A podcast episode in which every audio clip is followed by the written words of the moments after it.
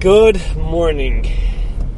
And while it's still within a little bit of range from last Shabbos, I want to just present a quick idea. So, I remember way back when I was still dating a kind of guy a little bit older than me, was schmoozing with me, and he told me something that he his rabbi told him was very important.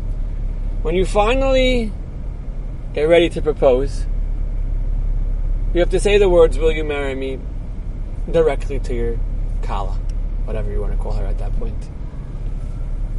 So I wondered, why, what, what, what's the, I'm sure psychologically, whatever, but what's the weird, like, I just didn't, like, I didn't have a good, I mean, I had explanations, you know, people tell you different explanations, but I wasn't, I didn't know, I didn't have a good shot, but I, it was important, so I felt I should do it also, fine years later, I'm going, I'm teaching um, Mesifta, and for some reason I'm teaching them Sefer HaChinuch.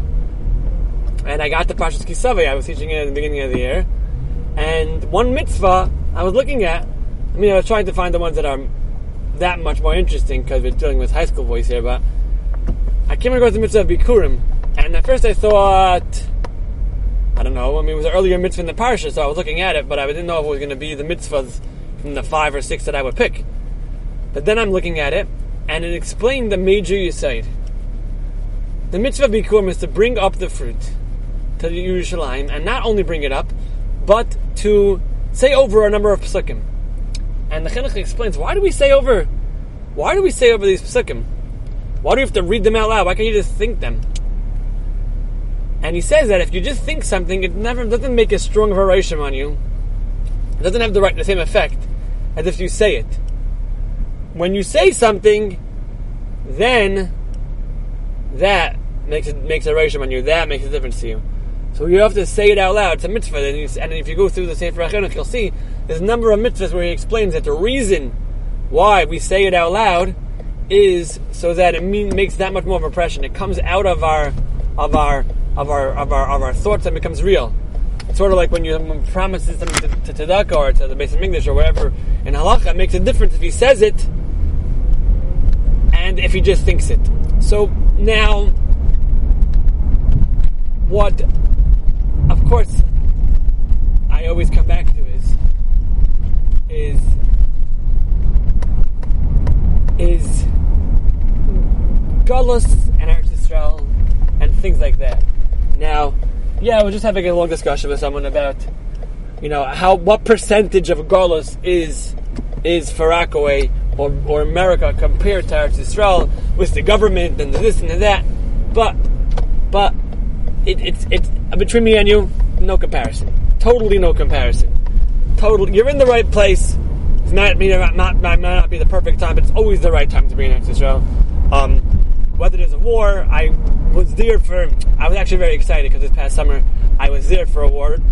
Now, I always feel. Why is it exciting? Not necessarily a happy excitement, but when you're when your family, someone's family has a situation, if if it ever came up, and things come up, where do you want to be? Six thousand miles away, or you want to be with them? So Eretz Yisrael, it's the same thing. I, am I'm, I'm, the, the that go on there are for, for my land, not for someone else's land. I, I, I don't want to be. I don't want anyone to be in danger. I don't want anyone to get hurt. But but how could I not be there? How could I miss out? So so at Tisha B'av morning when we heard these booms and we found out that they were um, that they were that they were the sound of iron domes taking out um, taking out rockets. That was whoa, we're really in the, we're really we're really there.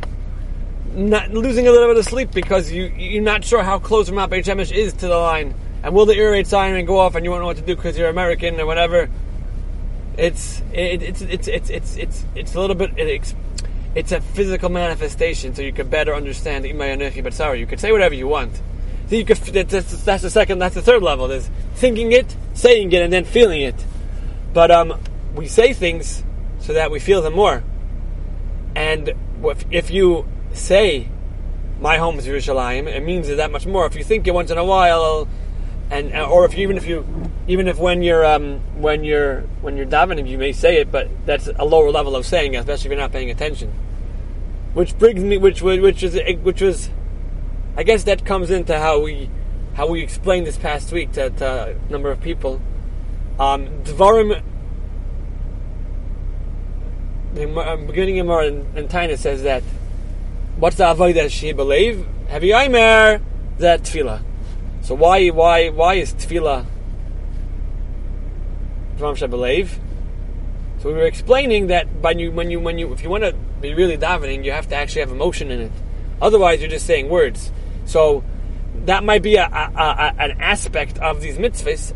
I'm saying, imagine you come to you come to the Beit Hamikdash with your bikurim, and you get the bikurim card. They give you a little card, and you go. So you probably don't feel too much either. But um, if you look there, you have the interlinear, transliterated, um, Yisoid Malchus, whatever version you have, Mefarish Bikurim Mefarish, right, with the parish of the of the Heintige Mefarshim, then it might mean a whole different story to you. Or you might remember it from the Pesach Seder. I don't know. It depends. But um, but when you say something with with feeling and with meaning, then it, it that much more meaningful and then has a much more effect on you. So it could be that you have to find like a good old Uncle Moishy song that says, Ah, Yerushalayim, you are my home. And maybe then it will mean something to you. I don't know. Or that old Shmuel Kunda song, I want to go to Eretz Yisrael with my whole family. Or you could also maybe, maybe bring up that, that if you need a little, those songs are a little bit more fast. If you like me, like maybe. So those songs make me cry sometimes. But, um, but you can always listen to the Ahavas Yisrael song. That song brings down the point pretty, pretty, pretty, pretty strongly. And I think a good way to get something to be in touch is, with something emotionally is definitely is definitely sometimes with, with a niggin. Um, so let's just do a quick recap. We were talking about the importance of saying out loud certain things, and and we we we we've brought we we've understood it better from the mitzvah of bikurim, where the mitzvah is to speak it out, and the chinuch explains that's because when you speak something out it becomes much more real than it's just than it's just a thought. And perhaps we should be working on speaking out our our our our our, our, our longing for Eretz Yisrael, and maybe then we'll feel it more, we'll understand it more, and then I won't have to just be trying to move myself. I'll have people to move there along with me and have a community there, um, um, or uh, things like that. And um, it's Hashem. We'll all be going to Eretz Yisrael, having a with the Geulah Shleimah, and have a meaningful Elul. Have a wonderful week. Bye bye.